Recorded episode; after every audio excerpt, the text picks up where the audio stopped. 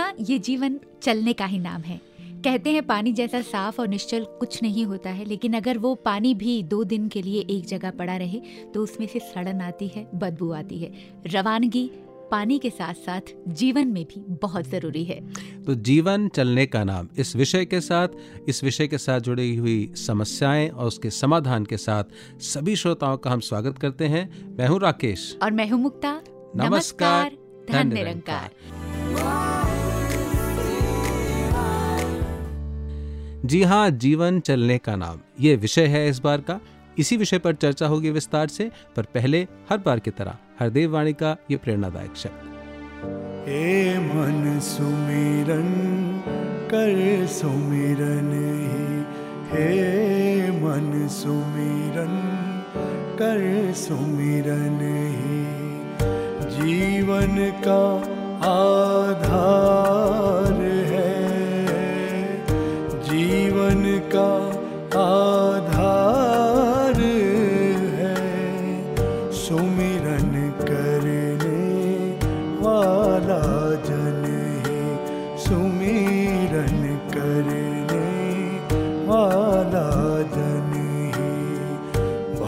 से होता पार है। भव से होता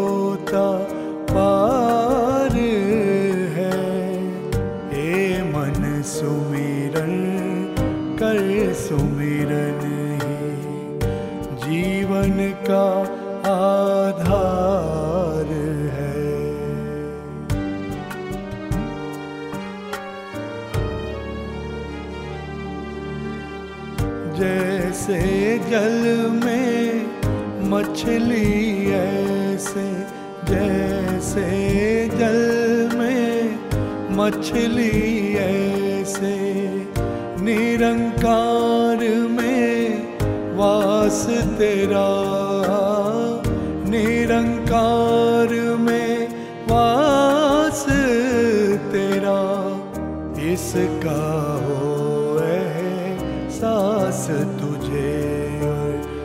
इसका हो एहसास तुझे और डोलेना विश्वास तेरा। डोलना विश्वास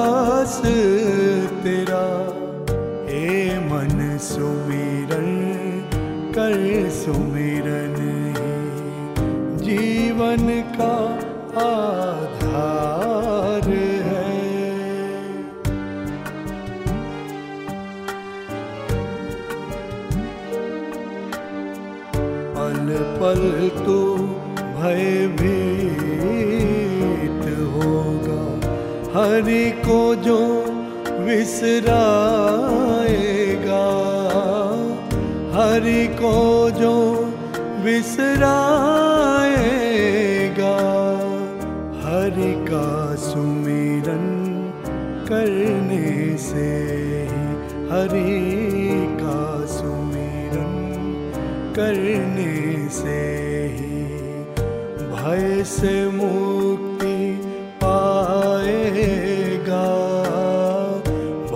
भय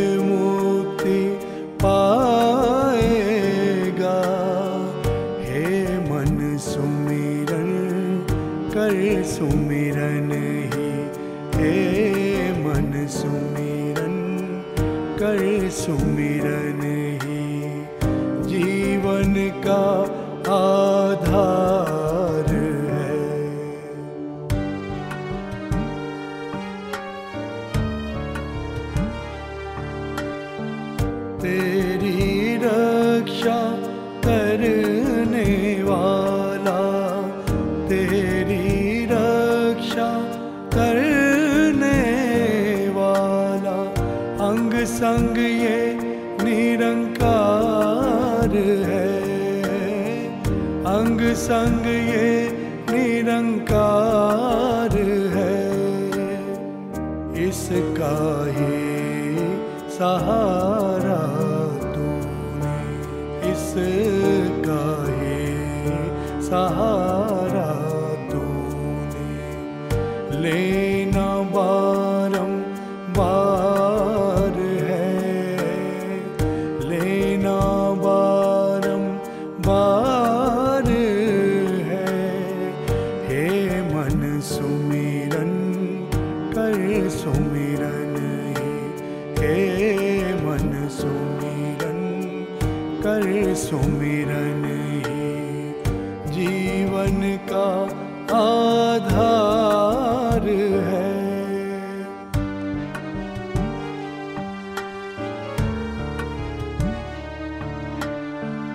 सुमिरन की कमी ना आए। श्वास श्वास में सुमिरन हो। श्वास श्वास में सुमिरन हो। कहे हर देव तन मन जीवन। कहे हर देव तन सब दाता को अर्पण हो। सब दाता को अर्पण हो। हे मन सुमिरन, कर सुमिरन ही। हे मन सुमिरन, कर सुमिरन ही। जीवन का आधार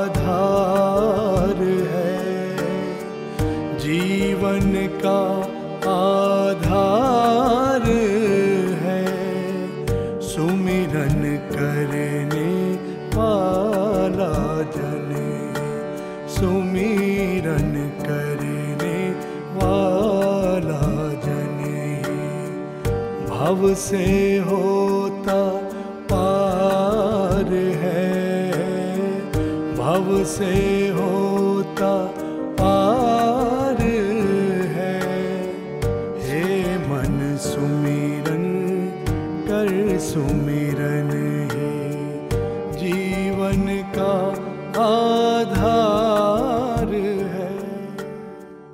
तो मुक्ता जी संतों के शब्द तो हमेशा से प्रेरणा देते आए हैं और हरदेव वाणी के इस मुबारक शब्द से भी हमने बहुत सारी प्रेरणा ली। और ये निरंतर रहा है।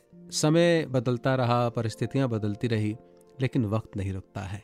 जी हाँ। और इसीलिए कहा जाता है कि जीवन चलने, चलने का का नाम है। और शायद ये वक्त ही हमें सिखाता है कि हमें भी घड़ी की इन सुइयों की तरह चलते जाना है चलते जाना है। और उसकी प्रेरणा हमें प्राप्त करनी हो तो संतों के शब्द हमें संपूर्ण अवतार वाणी के अंदर वो संकेत मिलता है ना कि देश काल ते समय मुताबिक सदगुरु जिवे चलांदाए हुकुम उदा सिर मत्थे तर के गुरसिक चलदा ਜਾਂਦਾ है। क्या बात है। और गुरसिक का ये चलना तभी संभव है जब वो पूरी तरह से समर्पण कर देता है, अर्पण कर देता है। अप्रैल का ये महीना और अप्रैल का महीना आते ही निरंकारी परिवार की अगर बात करें तो वो तारीख सबके दिमाग में एक बार फिर से आ जाती है। 24 अप्रैल। जी हाँ मानव एकता दिवस की वो तारीख जिसके साथ जुड़ा हुआ है मिशन के इतिहास का एक बहुत ही अहम पहलू और उसी को आज हम डिस्कस करेंगे। हालाँकि मुक्ता जी जब हम कहते हैं जीवन चलने का नाम तो ये विषय मन में ये विचार मन में ज़रूर आता है कि कितनी विषमताएँ होती हैं कितनी कठिनाइयाँ आती हैं चाहे वो पर्सनल लेवल पर हों चाहे वो दफ्तर के अंदर हों समाज के अंदर हों पूरे देश के अंदर विश्व के अंदर हों। या व्यक्तिगत भी हूँ। व्यक्तिगत भी इंडिविजुअल भी हूँ। एब्सोल्युटली तो कितनी ऐसी प्रॉब्लम्स आती हैं समस्याएँ आती हैं जब ये लगता है कि अब आगे कैसे चले? जी। मतलब चलना या दौड़ना बहुत दूर की बात है कई बार तो लगता है कि अपने आप को उठाएँ भी कैसे? इसे यूनिवर्सल समस्या मान सकते हैं राकेश जी कि अब आगे कैसे चले। हम्म। यही चलने की प्रेरणा आज हमें देने के लिए हमारे साथ स्टूडियो में हमारे बहुत ही खास पैनलिस्ट मौजूद हैं। इससे पहले हमारे श्रोता उनका धन्यवाद करें। सबसे पहले तो हम अपने आप को बहुत ब्लेस्ड फील कर रहे हैं। आज जो हमारे साथ स्टूडियो में मौजूद हैं सबसे पहले उनका तारुफ आपको करवाते हैं। जी हाँ हमारे साथ श्रोताओं जैसे अभी मुक्ता जी ने बताया कि बहुत बड़ा सौभाग्य है कि आज हमारे बीच भैया गोविंद सिंह जी जो कि सदगुरु के द्वारा नव सुशोभित प्रेसिडेंट ऑफ़ संत निरंकारी मंडल। हमारे बहुत बड़े सौभाग्य हैं भैया जी आप हमारे बीच आए हैं। आपका बहुत बहुत स्वागत। धन्यवाद। और उन्हीं के साथ निरंकारी परिवार में चाची जी जिन्हें प्यार से कहा जाता है। कहने को हम चाचा प्रताप सिंह जी को याद करते हैं, वो नाम किसी से अनजान नहीं है, लेकिन उस नाम के जीवन, उस कर्म के पीछे जो प्रेरणा थी, जिसने ताउम्र चाचा जी का भी साथ दिया और आज भी निरंकारी मिशन में लगातार सेवाएँ दे रही हैं, चाची सुरिंदर जी हमारे साथ स्टूडियो में मौजूद हैं। बहुत बहुत स्वागत है आपका। सत्संग जी धनकार।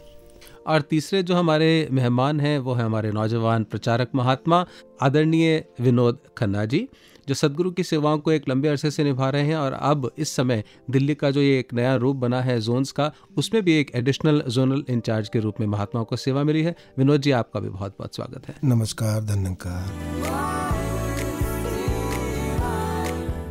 तो चर्चा शुरू करते हैं। इससे पहले हमारे साथ जो मेहमान कहें या हमारे सदगुरु के प्यारे भगत कहें, आज यहाँ मौजूद हैं। पाइया जी, सबसे पहले आपसे ये सवाल पूछना चाहते हैं।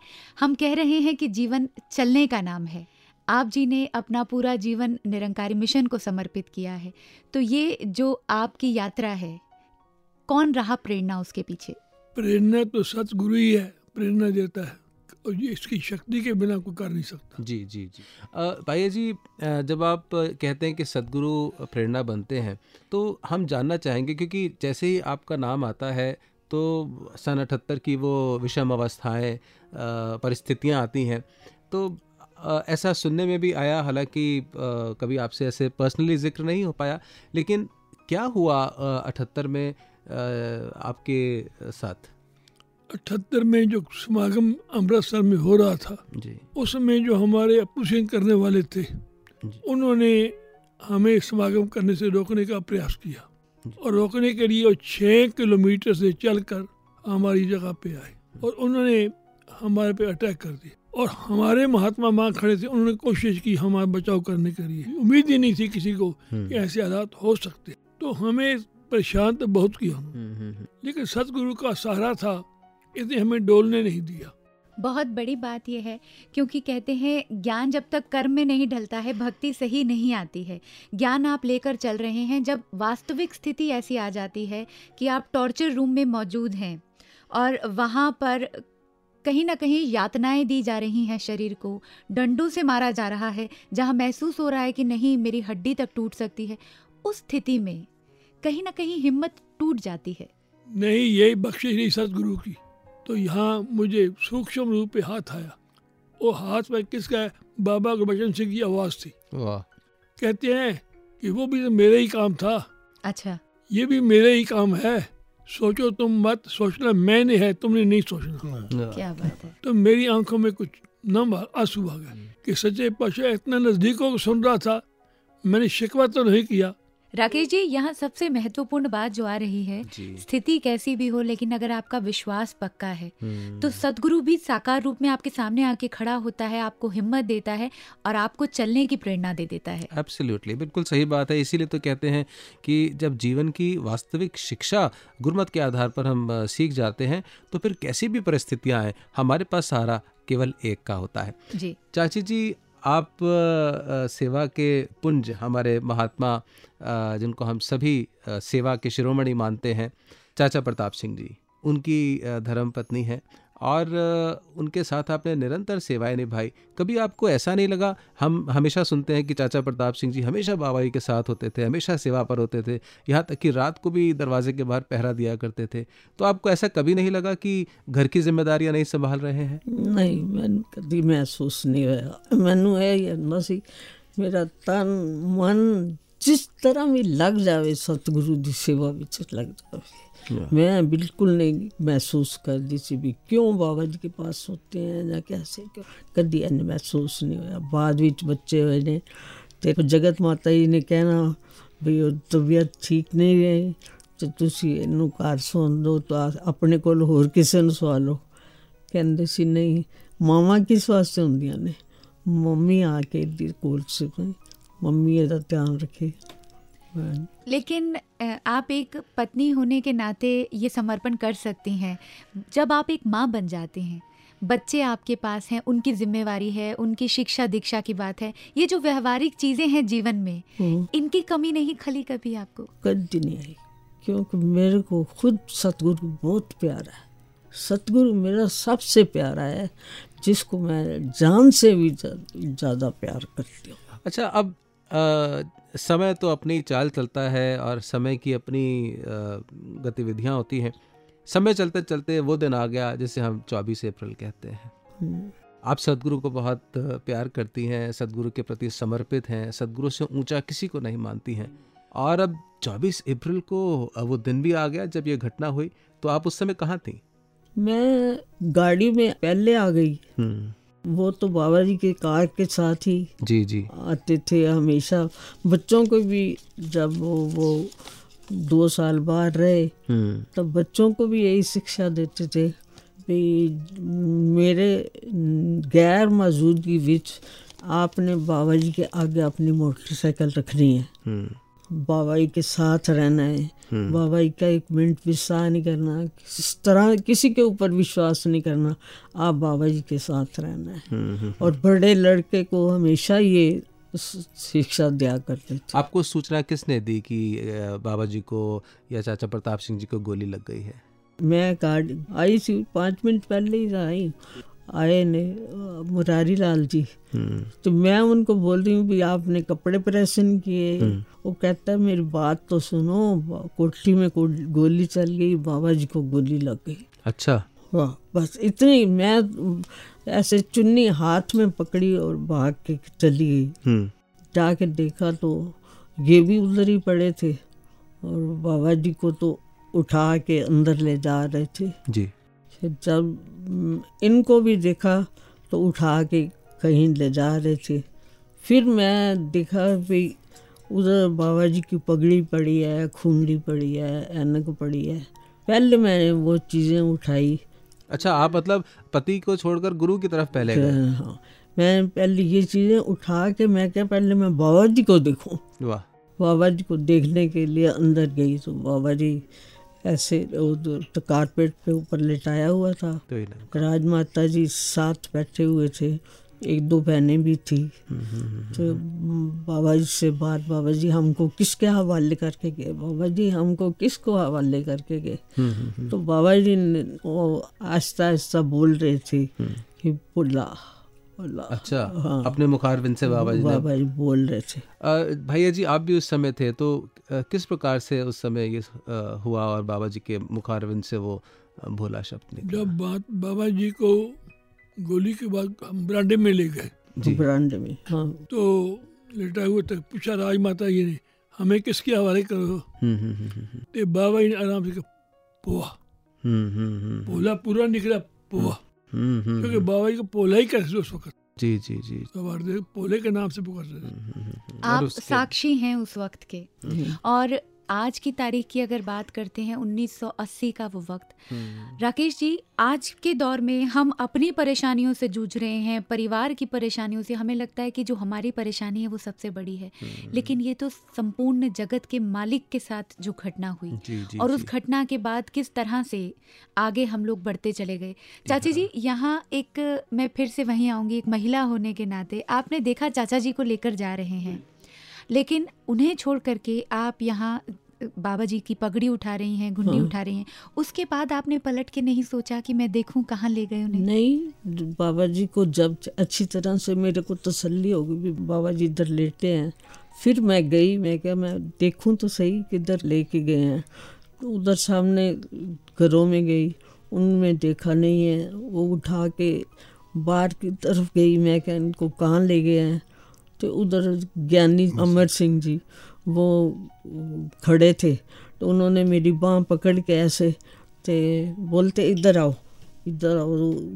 गाड़ी खड़ी थी उसमें मेरे को बिठा दिया। अंदर मैंने देखा तो उनको लिटाया हुआ था। मैंने जब हाथ ऐसे किए दोनों हाथ मेरे खून से लथपथ हो गए। बस मैंने बोला अभी तो ये खेल ख़त्म ही हो गया। हम्म। तो आगे देखो फिर मंगल सैन जी को बिठाया। मेरे को ये पता नहीं बाबा जी को किस वक्त फिर वो लेके गए पर मेरे को वो लेके इरवन हॉस्पिटल चले गए। और उसके बाद भी जीवन चल रहा है क्योंकि हाँ, जीवन चलने का नाम चलने का नाम और चाची जी गुरु भी चला गया पति भी चला गया लेकिन उसके बाद सहारा कौन बना? सतगुरु बाबा देव सिंह। क्या बात है? उन्होंने आपको संभाला? संभाल। सब कारज किए? सब कार्य किए। बच्चों की शादियाँ भी सब सब भी। सब सब राज माता जी बाबा जी हम्म, पूज्य माता जी सबने मेरे सिर पे बहुत बड़ा हाथ रखा। हम्म। आज भी तक भी इनके सहारे जी रहे हैं। हम्म। और ये कहा जा सकता है आप जीती जागती मिसाल हैं उस अवतार बाणी के शब्द की कि जिसनु इसदा होए सहारा कम नहीं उसदा अड़ सकदा। आद व्याद उपाद च कोई अ, विनोद जी आप नौजवान हैं और आपको सेवाएँ सच्चे पातशाह ने बख्शी हैं। आप टूर्स पे भी रहते हैं प्रचार भी करते हैं। कैसे ये यात्रा शुरू हुई? कैसे बाबा हरदेव सिंह जी ने आपको आशीर्वाद दिया? ये सन 2002 की बात है। जी। दास को पहली बार ही हमारे महात्मा किशन पाल जी ने कहा कि आपको 10-12 दिन के 15 दिन के टूर पे जाना है। तो दास बड़ा हैरान था कि इतने दिन काम छोड़कर काम भी बहुत कम है। तो काम छोड़कर इतने दिन की लंबी यात्रा कैसे कर पाऊँगा? लेकिन क्योंकि बचपन से ही ऐसा वातावरण पंजाब से मिला हुआ था पिताजी भी सेवाएँ करते थे और लगभग पंद्रह बीस किलोमीटर साइकिल पे जाना फिर बस पे उन्होंने साइकिल रखनी फिर पंद्रह बीस किलोमीटर साइकिल जाकर गुरु के प्रचार के लिए। तो दास को भी ये सुअवसर ऐसा मिला तो माता जी ने भी प्रेरणा दी नहीं आप बेटा जाओ। तो दास जब वहाँ गया तो गया तो इस भाव से था कि चलो दस पंद्रह दिन की सेवा है। लेकिन वहाँ जाकर जो महसूस हुआ जो संगतों का प्यार देखा जो बाबा जी की प्रेरणा मिली जी। और वहाँ जाकर जो देखा कि किस तरह से जब दास ने दिल्ली में फ़ोन किए तो कई काम जो मेरे रुके हुए थे। हम्म। तो वो मेरे काम सारे के सारे जिस जिसको भी फ़ोन किया उन्होंने कहा जी आपका ये भी काम हो गया ये भी काम हो गया। क्या बात। तो मुझे फिर वो ऋषि कमल जी जो अक्सर विचारों में कहते थे कि करता हूँ तेरे काम होते हैं मेरे काम लेता हूँ तेरा नाम होता है मेरा नाम। वाह। तो मेरे वहीं आँखों में आँसू आ गए कि सच्चे पातशाह मैं बॉम्बे में हूँ और आप मेरे बैठ कर काम दिल्ली में कर रहे हो। तो जो बचपन से ही बुज़ुर्गों से सुना था बाबा अवतार सिंह जी महाराज कहते थे कि जब आप अपने घरों के काम छोड़कर संगत में आ जाते हो तो मैं आपके रुके हुए काम करने आपके घर चला जाता हूँ। तो वहाँ से ये प्रेरणा मिली। तो उसके बाद तो फिर ये सिलसिला ऐसा चला कि वो बत्तीस दिन का टूर था जगन्नाथपुरी में सच्चे पातशाह बाबा हरदेव सिंह जी महाराज राजमाता जी और सदगुरु माता सुविंदर हरदेव जी इन्होंने तीनों ने भरपूर आशीर्वाद दिए। उसके बाद कभी पीछे मुड़कर नहीं देखा।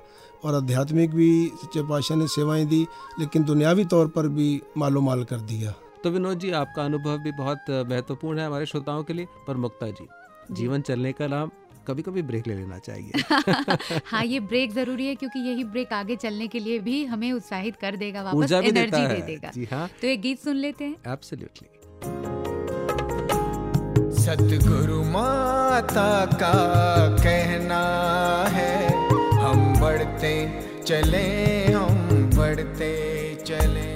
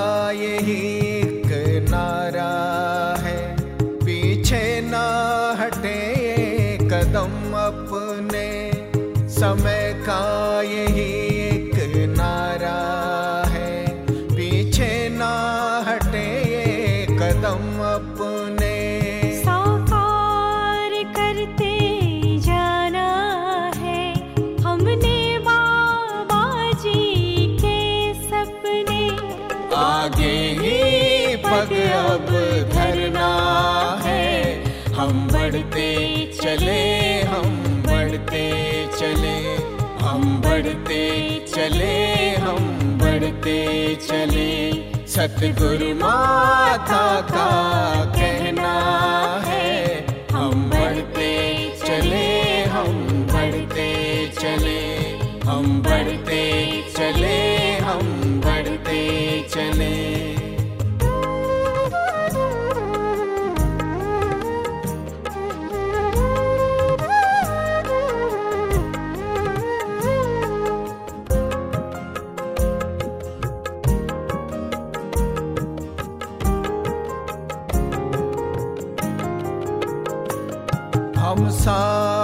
सभी को लेकर चले। किसी को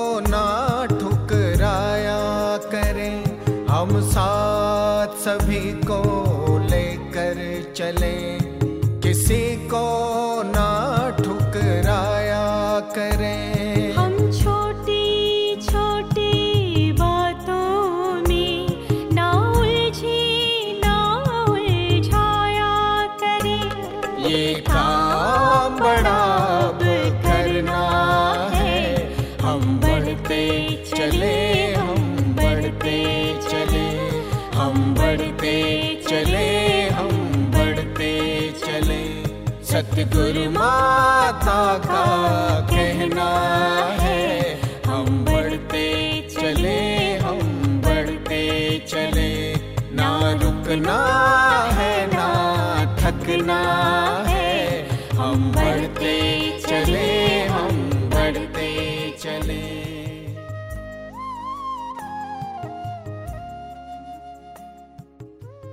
इस गीत के बाद एक बार फिर से आप सभी का स्वागत है।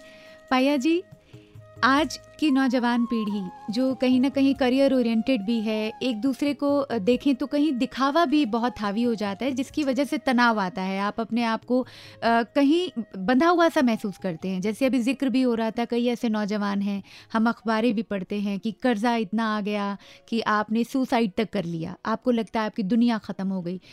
आपके जीवन को देख करके और इन घटनाओं के सामने ये बहुत छोटी छोटी सी बातें हैं लेकिन आपके दिमाग पर हावी हो जाती हैं कि मेरे पास आज नौकरी नहीं है या मेरे ऊपर कर्जा आ गया है। इस स्थिति में जीवन में ठहराव आता है। उस परिस्थिति से कैसे निकला जाए और कैसे आगे बढ़ा जाए? इसी का सहारा लेते हैं जी। हम्म, एक बार की बात है कि बाबा जी मेरे काम छुड़ा दिया था दूसरे पार्टनर को दे दिया सारा हम्म, हम्म, तो राई माता ने कहा कि उसको कुछ तो दो काम है ऐसा। हम्म, कैसे उसका काम नहीं रुकेगा? आहा, हा, हा, हा। और आज तक काम नहीं रुका पर मेरे पास पैसे नहीं है। अच्छा। सही बात है। आज कोई मुझे दस पचास हज़ार दो मैं नहीं दे सकता। पर काम सारे इसने कर दिए। काम नहीं है और काम रुका नहीं। काम रुका नहीं। क्या बात है। और मुक्ता जी, अभी जैसे ज़िक्र हो रहा था कि एक नौजवान का दो तीन दिन पहले ही ऐसे ही फ़ोन पर मैसेज आया कि मेरे साथ ऐसी समस्या है, पंद्रह बीस लाख का कर्जा हो गया, बच्चे भी हैं, उनकी देखभाल भी करनी है और लगता है कि मेरे को मैं हताश हूँ और ऐसे लगता है कि मैं अपना जीवन समाप्त कर लूँ। और बहुत सिमरन किया, उसको बात भी की तो अंत में सदगुरु की कृपा से यही निष्कर्ष निकल करके आया कि नेगेटिविटी की तरफ़ फोकस करने की बजाय बार बार ये सोचना कि मेरे साथ समस्या है समस्या है तो यही शेयर करते हुए सोल्यूशन निकल करके आया कि आप फोकस कीजिए आप अपनी इनकम कैसे बढ़ा सकते हैं। जी। क्योंकि इवेंचुअली तो कर्जा उतारना है। ये सोचना कि नहीं मैं इससे हार करके हार मान करके अपना जीवन समाप्त कर लूँ वो सोल्यूशन नहीं है। So start looking at the positive side and start looking how can I increase my income और आप जब तक ये सोचेंगे कि समस्या किसी सामने वाले की वजह से है तब तक उसका समाधान होगा हो नहीं। भी हो भी नहीं सकता। और यही आध्यात्मिक परिवेश में भी होता है। आप ये सोचते रहे कि अ, संगत में कम जा रहा हूँ कम जा रहा हूँ ये कम हो रहा है। सिर्फ़ ये सोचिए कि मैं संगत में ज़्यादा कैसे जा सकता हूँ। ज़्यादा कैसे बिल्कुल। और उसकी जीती जागती मिसाल हमारे पास है ये केवल बातें नहीं हैं। जी जी जी। ये कर्म रूप में और इसे व्यवहारिक रूप में दिखाने वाले शख्सियत जो है वो आज हमारे साथ स्टूडियो में मौजूद हैं। चाची जी क्षण आता है जीवन में पति नहीं है गुरु भी चला गया जिसके सहारे अपने आप को छोड़ा था। सदगुरु बाबा हरदेव सिंह जी महाराज ने आपको संभाला भी लेकिन जब घर की चार दीवारी के अंदर होते थे सामने बच्चे दिखाई देते थे। एक अनिश्चितता होती है भविष्य को लेकर। वहाँ पर अपने विश्वास को बनाए रखना, वो किस तरह से संभव हुआ? मेरे को तो हर टाइम ही सतगुरु का ही आसरा है। हर टाइम मैं सिमरन करके इसका ही ध्यान करती हूँ। सच्चा भाषा मेरे को कभी भी किसी चीज़ की कमी नहीं देता। ना कभी आई है, ना आएगी। क्योंकि सतगुरु का आसरा है ना। सतगुरु के आसरे पर मेरा पूरा पूरा विश्वास है। जो जैसे रखता है, बच्चों को भी अभी सेवा में लगा के रखा है। ये भी मेरे को बहुत खुशी है। हमेशा बुलाते हैं, सब काम उससे करवाते हैं और जो करते हैं, मेरे को खुशी है। राकेश जी कौन कहता है दुनिया में समस्या है या परेशानी है? कोई इनके पास आके बैठे सच में मैं तो ये सोच रहा हूँ कि भैया जी से और चाची जी से आप जो सवाल करते जाएँ इनके पास एक ही उत्तर है। सदगुरु की कृपा। और यहाँ खूबसूरती देखिए हाँ। यहाँ इन्होंने एक बेटे का नाम लिया हाँ, हाँ। जो सदगुरु की सेवा में है। दूसरा बेटा जो भारत से भी बाहर है वो उसके लिए भी खुश हैं। हाँ, वो भले ही सदगुरु की सेवा में यहाँ नहीं है साकार रूप में लेकिन उसके लिए भी खुश हैं। वो आपको याद है हम कहानियाँ कई बार लेते हैं गाय की।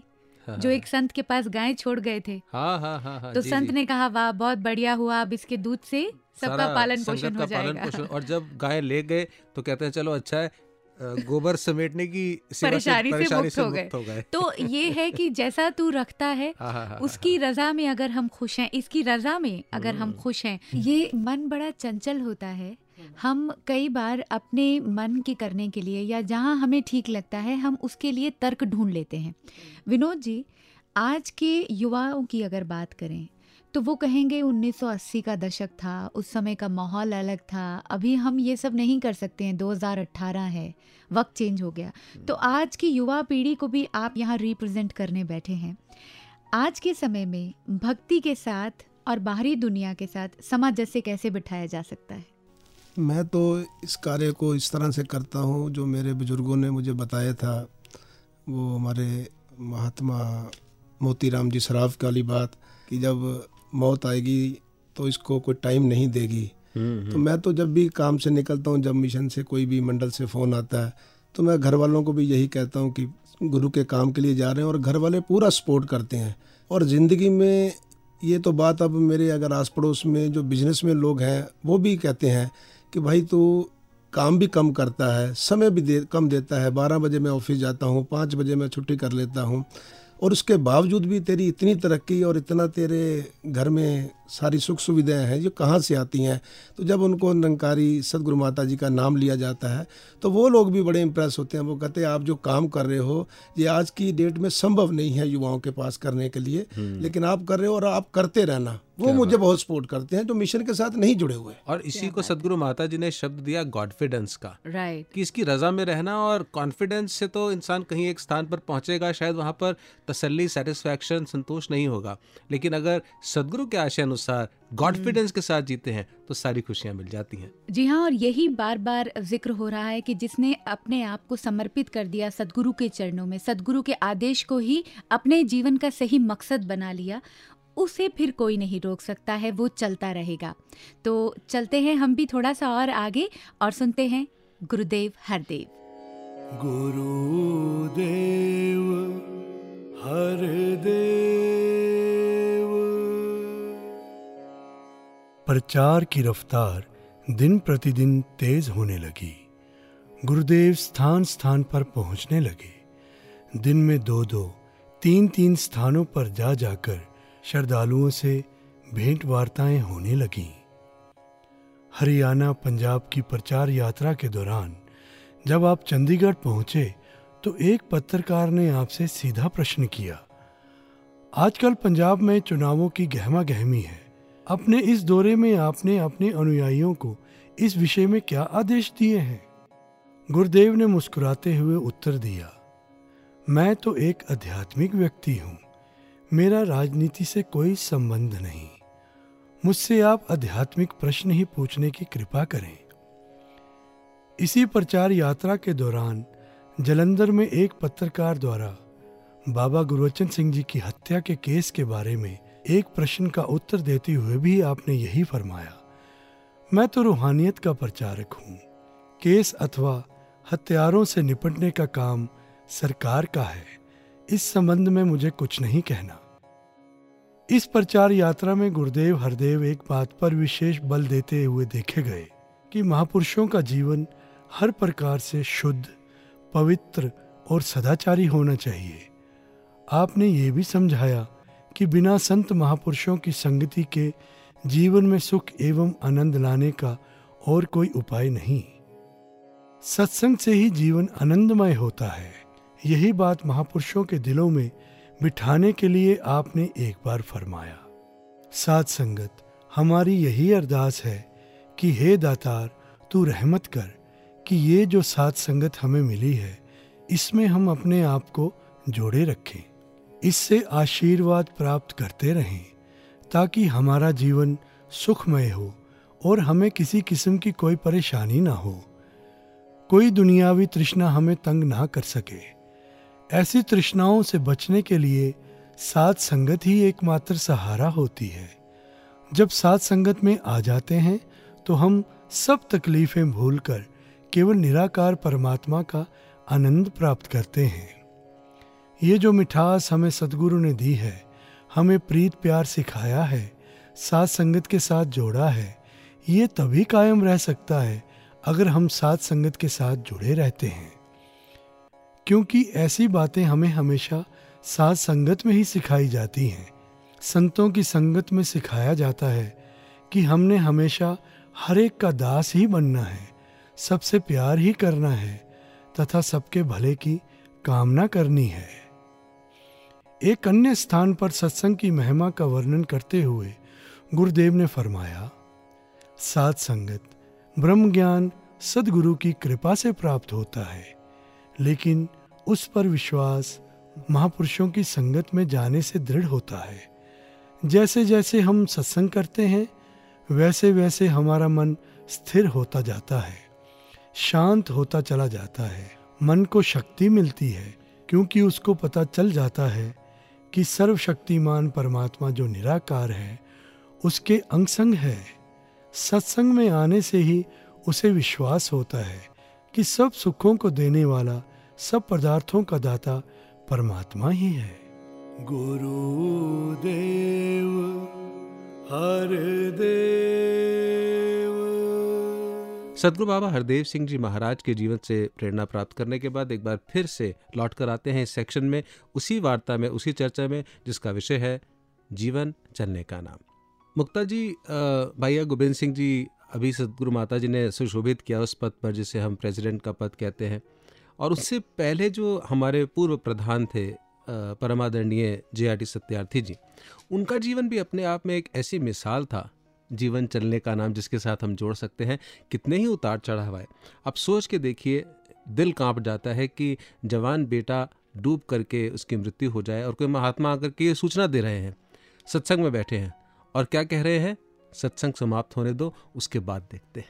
जी हाँ कितने समय से ये बात होती है। हम्म, हम भाई ये बात करते हैं लेकिन जब व्यवहारिक रूप में उस घटना को याद करें और उसे उस घटना के अगर हम साक्षी हों सोच करके देखें कि एक जवान बेटा आप संगत में सेक्रेटरी स्टेज चला रहे हैं। हम्म, सदगुरु बैठा है और ये बात आपके कान में आती है और आप पलट के कहते हैं कि उसकी माँ संभाल लेगी मैं संगत का भोग पड़ने पर आऊँगा।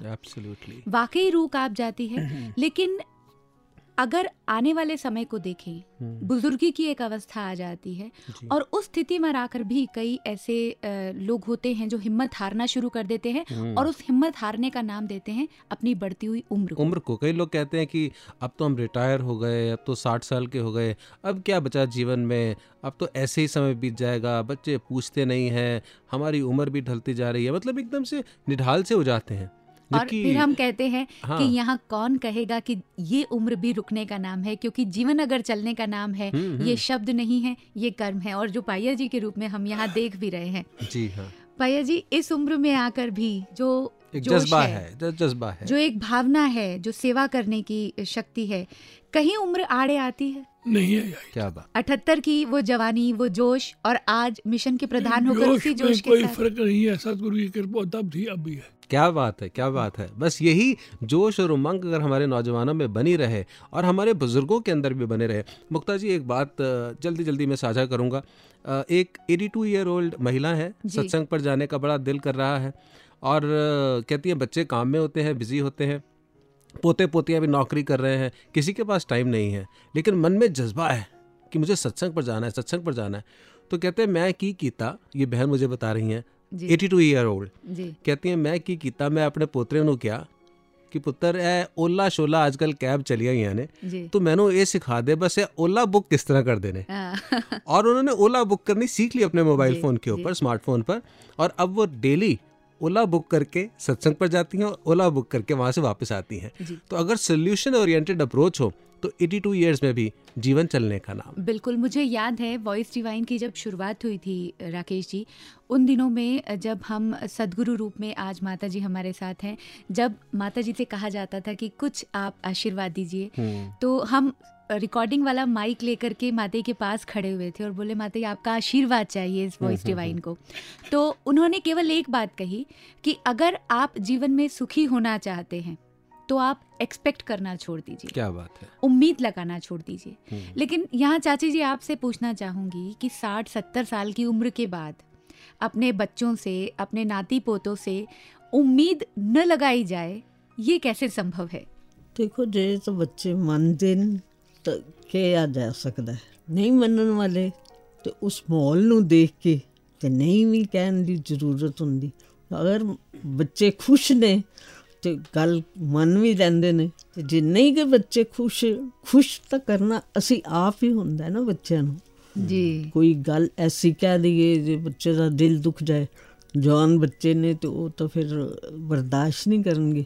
ਜੇ ਪਿਆਰ ਨਿਮਰਤਾ ਵਾਲਾ ਜੀਵਨ ਜਿੰਦੇ ਚਲੇ ਜਾਵਾਂਗੇ तो सब ठीक नहीं और इसकी जीती जागती मिसाल निरंकारी राजमाता जी रहे जी। कैसे आ, हर उम्र के पढ़ाव को हाँ। गुरु मर्यादा में भी जिया हाँ। और एक शुभा के साथ जिया हाँ। सिक्सटी हाँ। के रहे सेवेंटी के रहे एटीज में भी आकर के कैसे अपनी मर्यादा को निभाया और शोभा के साथ बाहर बरामदे पर भी कई बार दर्शन करने का जब अवसर मिलता था तो इतनी रौनक होती थी चेहरे के ऊपर भी और शब्दों में भी मिठास तो सदगुरु बाबा न जी का केवल न केवल उन्होंने अपने साथ ये किया उन्होंने संपूर्ण जगत के लिए भी अपना योगदान सेहत के नासाज होने पर भी दिया। मुझे याद है मुक्ति पर्व था 15 अगस्त का समागम था और सदगुरु विदेश यात्रा पर थे कल्याण यात्रा के दौरान। और बाबा जी ने आके ये बात बोली कि दास का यहाँ आना संभव नहीं हो पा रहा था। लेकिन राजमाता जी ने कहा कोई गल नहीं। तो दास को सुकून हो गया कि यहाँ की संगत को आशीर्वाद देने के लिए राजमाता राज जी जी आ रहे हैं। उस समय तबियत भी नासाज थी हम्म, हम्म, लेकिन राजमाता जी की सरपरस्ती में यहाँ मुक्ति पर्व का समागम हुआ, हुआ। था। जी हाँ जी हाँ तो जी हाँ। वहाँ पर हम उम्र देखते हैं क्योंकि शरीर के साथ ही उम्र जुड़ी है। सदगुरु ने हमेशा कहा है कि अगर आप शरीर लेकर आए हैं तो इसके साथ जुड़ी खुशियाँ और समस्याएँ भी हैं। सब कुछ आया। बढ़ती उम्र के साथ ये परेशानियाँ भी आती हैं जो तबीयत के साथ जुड़ती हैं। और ऐसे वक्त में आप अपने आप को पूरी तरह से जोश में बना करके रखें तभी कह पाएँगे कि जीवन चलने का चलने है। का। और चलते चलते मुक्ता जी अब जहाँ राजमाता जी का ज़िक्र आ रहा है बहनों का ज़िक्र आ रहा है वहाँ पर हमारी कई ऐसी माताएँ बहनें हैं जिनके साथ एक बड़ी समस्या विकट सी ये आती है कि पहले तो बचपन से लेकर के जवानी तक आप निरंकारी परिवार के साथ रहे बाल संगत का भी हिस्सा बने रहे समागमों का भी हिस्सा बने। अब आपका विवाह हो गया शादी हो गई। परिवेश बदल गया। You are married into a family which is not following the Nirankari mission. वहाँ कर्म कांड है या और व्यवस्थाएँ हैं ऐसे में आकर के बहुत उलझन सी लगती है। तो चाची जी जब एक निरंकारी परिवेश से एक नॉन निरंकारी परिवेश में कोई बहन जाए तो उसे कैसे निभाना चाहिए कैसे वो अपने जीवन को आगे चला सकती है ਕਿਉਂਕਿ ਸਤਿਗੁਰੂ ਨੇ ਇਹ ਗੁਣ ਬਖਸ਼ੇ ਨੇ ਨਿਮਰਤਾ ਪ੍ਰੀਤ ਔਰ ਪਿਆਰ ਜੇ ਤੇ ਪਰਿਵਾਰ ਦੇ ਨਾਲ ਮਿਲ ਕੇ ਜਿਸ ਤਰ੍ਹਾਂ ਵੀ ਉਹ ਚੱਲਦੇ ਨੇ ਉਹਨਾਂ ਨੂੰ ਆਪਣੇ ਪਿਆਰ ਦੇ ਨਾਲ ਹੀ ਉਹਨਾਂ ਨੂੰ ਖਿੱਚ ਕੇ ਜੀ ਤੇ ਆਪਣੇ ਮਿਸ਼ਨ ਦੇ ਵਿੱਚ ਲਿਆ ਸਕਦੀ ਹੈ ਕਿਉਂਕਿ ਸਤਿਗੁਰੂ ਦਾ ਹੀ ਆਦੇਸ਼ ਹੈ ਵੀ ਨਿਮਰਤਾ ਵਿੱਚ ਰਹਿਣਾ ਪਿਆਰ ਵਿੱਚ ਰਹਿਣਾ ਪਿਆਰ ਦੇਵਾਂਗੇ ਪਿਆਰ ਲਵਾਂਗੇ क्या बात ਔਰ ਸਾਰਾ ਮਿਸ਼ਨ ਹੀ ਚੱਲਦਾ ਹੈ ਵੀ ਸਤਿਗੁਰੂ ਦਾ ਪਿਆਰ ਔਰ ਨਿਮਰਤਾ ਦੇ ਨਾਲ ਹੀ इसी से एक राकेश जी मुझे बात याद आ रही है जी किसी महात्मा ने बताई कि एक बहन की शादी हुई नहीं नहीं हम्म, हम्म, तीन महीने तक वो अपने मायके में रही तो परिवार में जो गुरु की बातें थी वो ध्यान में नहीं रखी और छोटी छोटी बातों पे तकरार होता रहा। तो तीन महीने बाद एक दिन संगत में आई जब अपने मायके में आके कहती है महात्माओं के चरणों में कि महात्मा जी मुझे आशीर्वाद दीजिए कि मेरे परिवार वाले मुझे संगत में जाने दें। तो महात्मा ने कहा कोई बात नहीं बेटा तो आपको संगत में क्यों रोकते हैं? मेरी ससुर से नहीं बनती मेरी सास से नहीं बनती मेरी ननद से नहीं बनती। तो महात्मा ने कहा कि बेटा कोई बात नहीं आप संगत को घर ले जाओ। अच्छा। तो वो बहन कहती है कि महात्मा जी आप मेरी बात को ध्यान से सुने। जो मुझे नहीं संगत पे जाने देते वो संगत को कैसे घर आने देंगे। तो महात्मा ने कहा बेटा तूने भी मेरी बात को ध्यान से नहीं सुना। अच्छा। कितने बरस हो गए आपको संगत में जाते हुए? हाँ। महात्मा जी मैं तो बचपन से ज्ञानवान हूँ। अच्छा बेटा तू बचपन से ज्ञानवान है। तो जो संगत को नहीं जाने देते जो आज तक तूने गुरु की शिक्षाएँ वहाँ सुनी जो 25-26 बरस तूने सुना उस संगत को घर ले जा। क्या बात वो पाँच सात महात्मा को घर ले जाने को संगत नहीं कहते जो आज तक हमने सुनी वो संगत को जब हम घर में ले जाते हैं तो जीवन में फिर बदलाव आता है।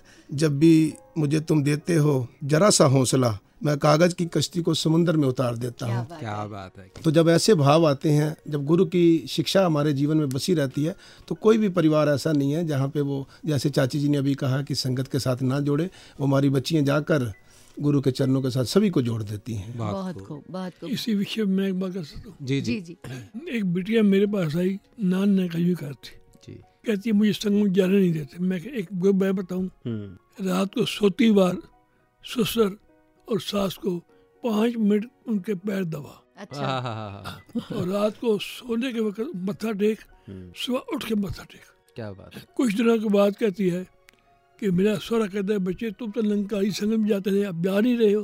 हम्म, कहती आप हुक्म करो तो जाऊँगी। कहते जाया करो। वाह वाह। और जानी शुरू हो गई। हम्म, फिर पूछता है दस दिन बाद किस पे जाते हो? कहती मैं रिक्शे पे जाती हूँ। कहता है, चार गाड़ियाँ घर खड़ी है कि मैं जाने नहीं जानती। उसके उसकी पति कहता है इसको संगत में ले जाया करो और लेके भी आया करो। है। ये ये हमारी सोल के डॉक्टर है हाँ इसका मतलब मुक्ता जी कहीं ना कहीं कमी हमारे में ही है। जी। हाँ। अगर हम गुरमत का आधार लें उसको अपने जीवन के अंदर ढाल लें तो संभव ही नहीं है कि हम अपने प्यार और निम्रता से जैसे चाची जी ने कहा प्रभाव ना छोड़ें और अपनी तरफ़ खींच करके ना लाएँ तो अगर आपको जीवन में कोई समस्या है आप दुखी हैं आप परेशान हैं तो आप अपने आत्मिक डॉक्टर के पास जाइए। जो है वॉइस डिवाइन वॉइस डिवाइन। और वॉइस डिवाइन में आप सभी का हमारे पैनलिस्ट का चाहे वो भैया गोविंद सिंह जी हैं चाची सुरेंद्र जी हैं और विनोद जी आपका बहुत बहुत थैंक्स आने का थैंक यू सो मच बहुत बहुत धन्यवाद। तेरा मिशन बढ़ता रहे, हर देव सतगुरु। तेरा मिशन बढ़ता रहे, हर देव सतगुरु। ये कारवां सजता रहे।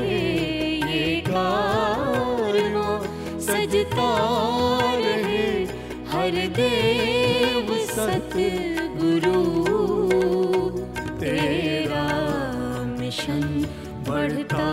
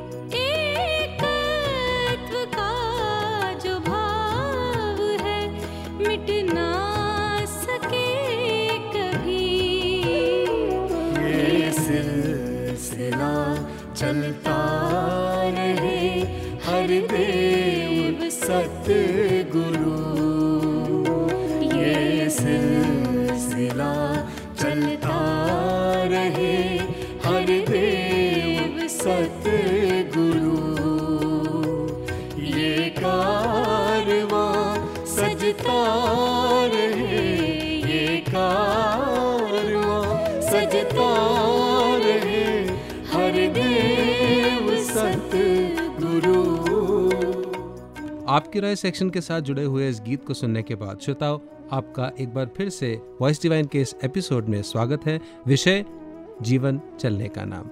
और मुक्ता जी जीवन को चलते हुए कितने सारे गुणों की हमें आवश्यकता पड़ती है। और अ, हरदेव वाणी में उन्हीं का एक सोल्यूशन एक तरीके से हम कहें तो बाबा हरदेव सिंह जी ने दिया। जब ये पंक्तियाँ पढ़ते हैं कि जो इसके एहसास में जीता विवेक वाला होता है। संयम में रहता है वह जन, धीरज को ना खोता है। जो इसके एहसास में जीता, कभी ना मन की करता है, गुरमत की जो नेक डगर है, उस पर ही पग धरता है। क्या बात है। विवेक, संयम तभी संभव है जब हम इसके एहसास को समझते हैं, इसके एहसास में रहते हैं। और ये संयम, ये विवेक, ये नम्रता अगर जीवन में आ जाती है तो जीवन में रवानगी अपने आप आती है और हम कह पाते हैं कि जीवन चलने का नाम है। और जीवन कितना आसान हो जाता है। Everything becomes easy for us कुछ भी मुश्किल लगता ही नहीं है हमें। तो फिर ये कह दें take it easy take it easy एक रेस्टोरेंट में अचानक किसी कोने से एक कॉकरोच निकला और एक लेडी के पैर पर चढ़ गया। वो डर से कॉकरोच कॉकरोच कहकर चिल्लाने लगी जंप करने लगी। उसके आसपास उसके ग्रुप की दूसरी लेडीज़ भी थोड़ा डर गईं। जैसे कि कॉकरोच देखकर एक कॉमन रिएक्शन होता है। वो कॉकरोच उस पर से उतरकर दूसरी लेडी के पैर पर चढ़ गया। Now it was the turn of the other lady in the group to continue the drama इतने में वेटर दौड़कर उनकी तरफ़ आया ताकि उस कॉकरोच को भगा सके। और वो कॉकरोच उस वेटर के पैर पर ही चढ़ गया। But the waiter stood firm composed himself, watched the movements of the cockroach carefully, and then finally grabbed it. माहौल तो शांत हो गया मगर कुछ थॉट्स वहीं बैठे कॉफ़ी के सिप भरते हुए मेरे दिमाग में उस कॉकरोच की तरह ही दौड़ने लगे। क्या वो कॉकरोच जिम्मेदार था कुछ सेकंड्स के उस chaos के लिए? And if so then why was the waiter not disturbed Actually, it was not the cockroach, but the inability of the people to handle the situation was the main cause of the disturbance. I realized it is not the shouting of my boss, my child, or my husband that disturbs me, but it's my inability to handle the disturbances caused by their shouting that disturbs me. It's not the traffic jams on the road that disturb me, but my inability to handle that disturbance caused by the jams that disturbs me. So, problem से ज़्यादा हमारा reaction हमें disturb कर देता है अगर थोड़ा संयम रखें सिचुएशन को समझें बिना इमीडिएट रिएक्ट किए तो ज़रूर जहाँ हम परेशान होने से बच जाएँगे वहीं उस प्रॉब्लम या सिचुएशन को भी पीसफुली हैंडल कर पाएँगे। इसीलिए तो कहते हैं take it easy the woods are lovely dark and deep but I have promise to keep and miles to go before I sleep and miles to go before I sleep Robert Frost की लिखी हुई कविता की ये पंक्तियाँ श्रोताओं बार बार हमें याद कराती हैं। कि निरंतर हमें जीवन के अंदर साहस रखते हुए धैर्य रखते हुए और उद्यम रखते हुए मेहनत करते हुए आलस को त्यागते हुए बस बढ़ते चले जाना है चलते चले जाना है।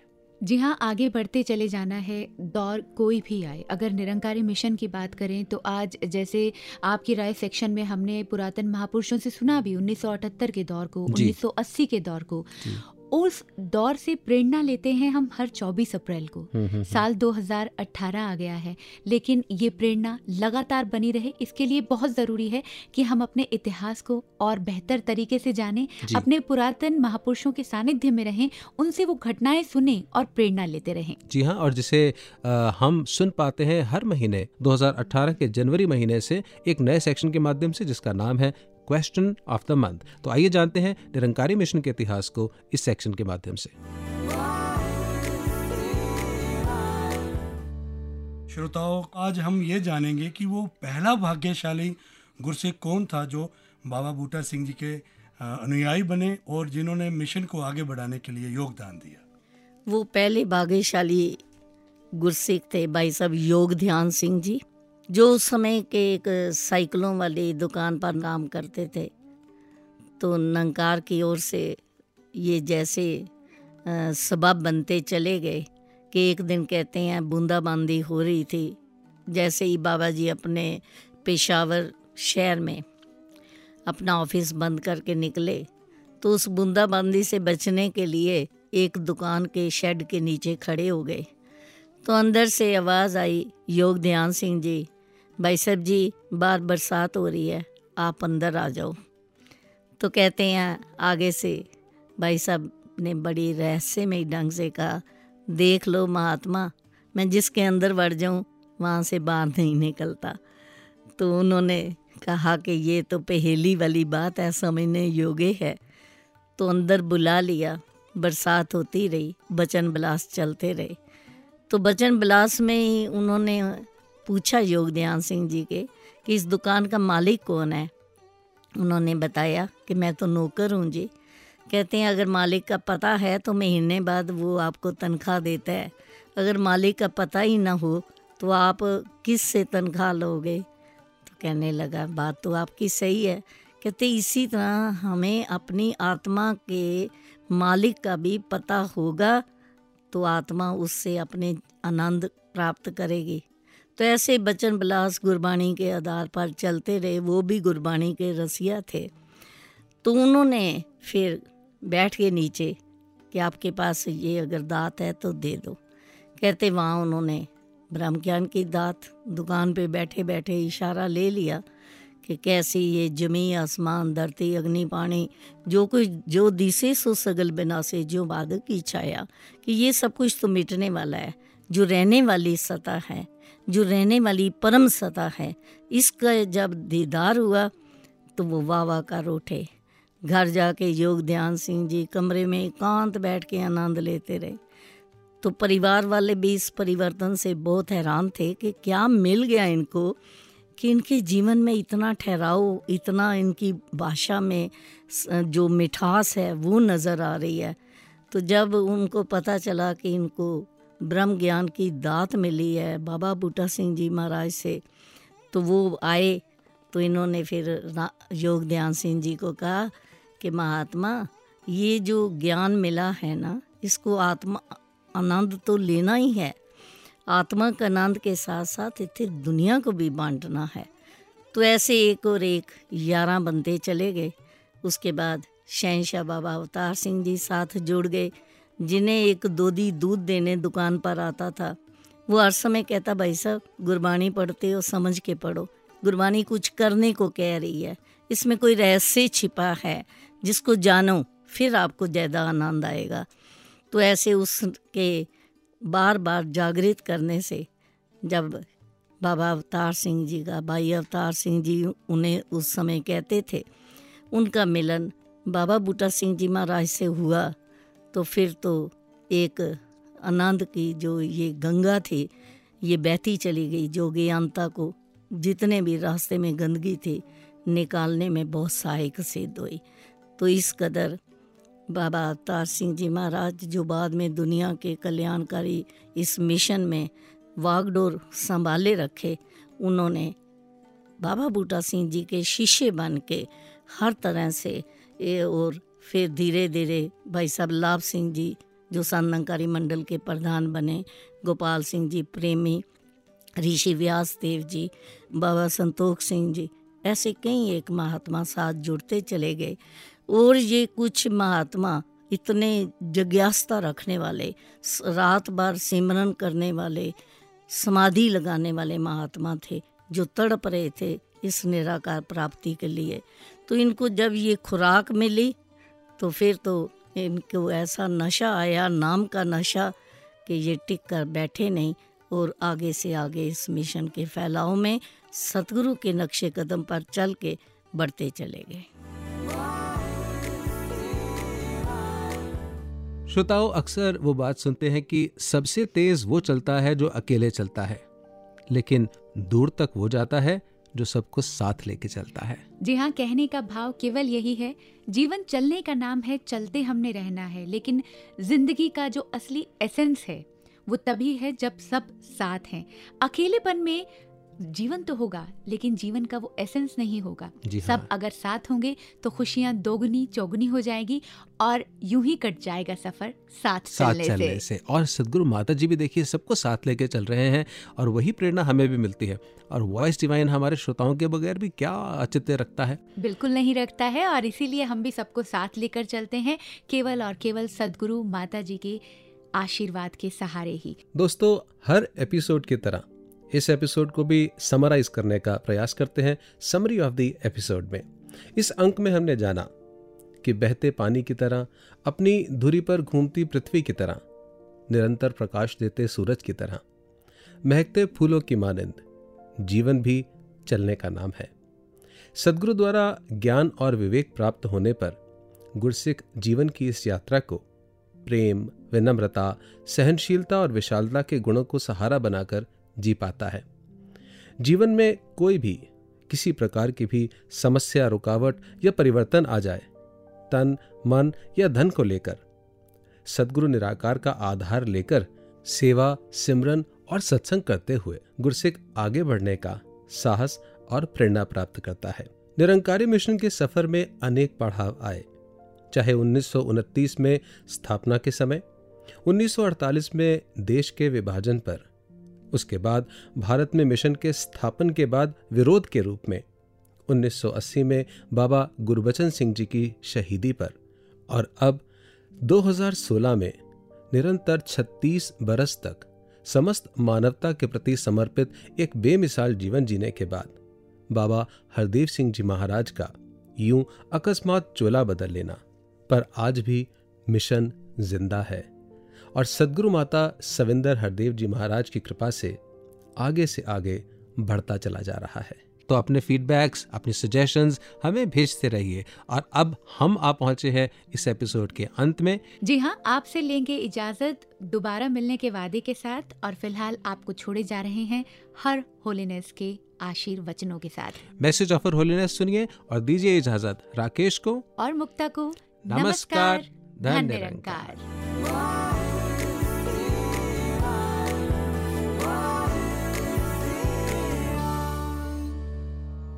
हम सब यहाँ श्रद्धा से बैठ के बाबा गुरबचन सिंह जी और उन संतों महापुरुषों को याद कर रहे हैं, जिन्होंने हमारे अंदर इंसानियत के गुण भरने के लिए अपना जीवन लगा दिया।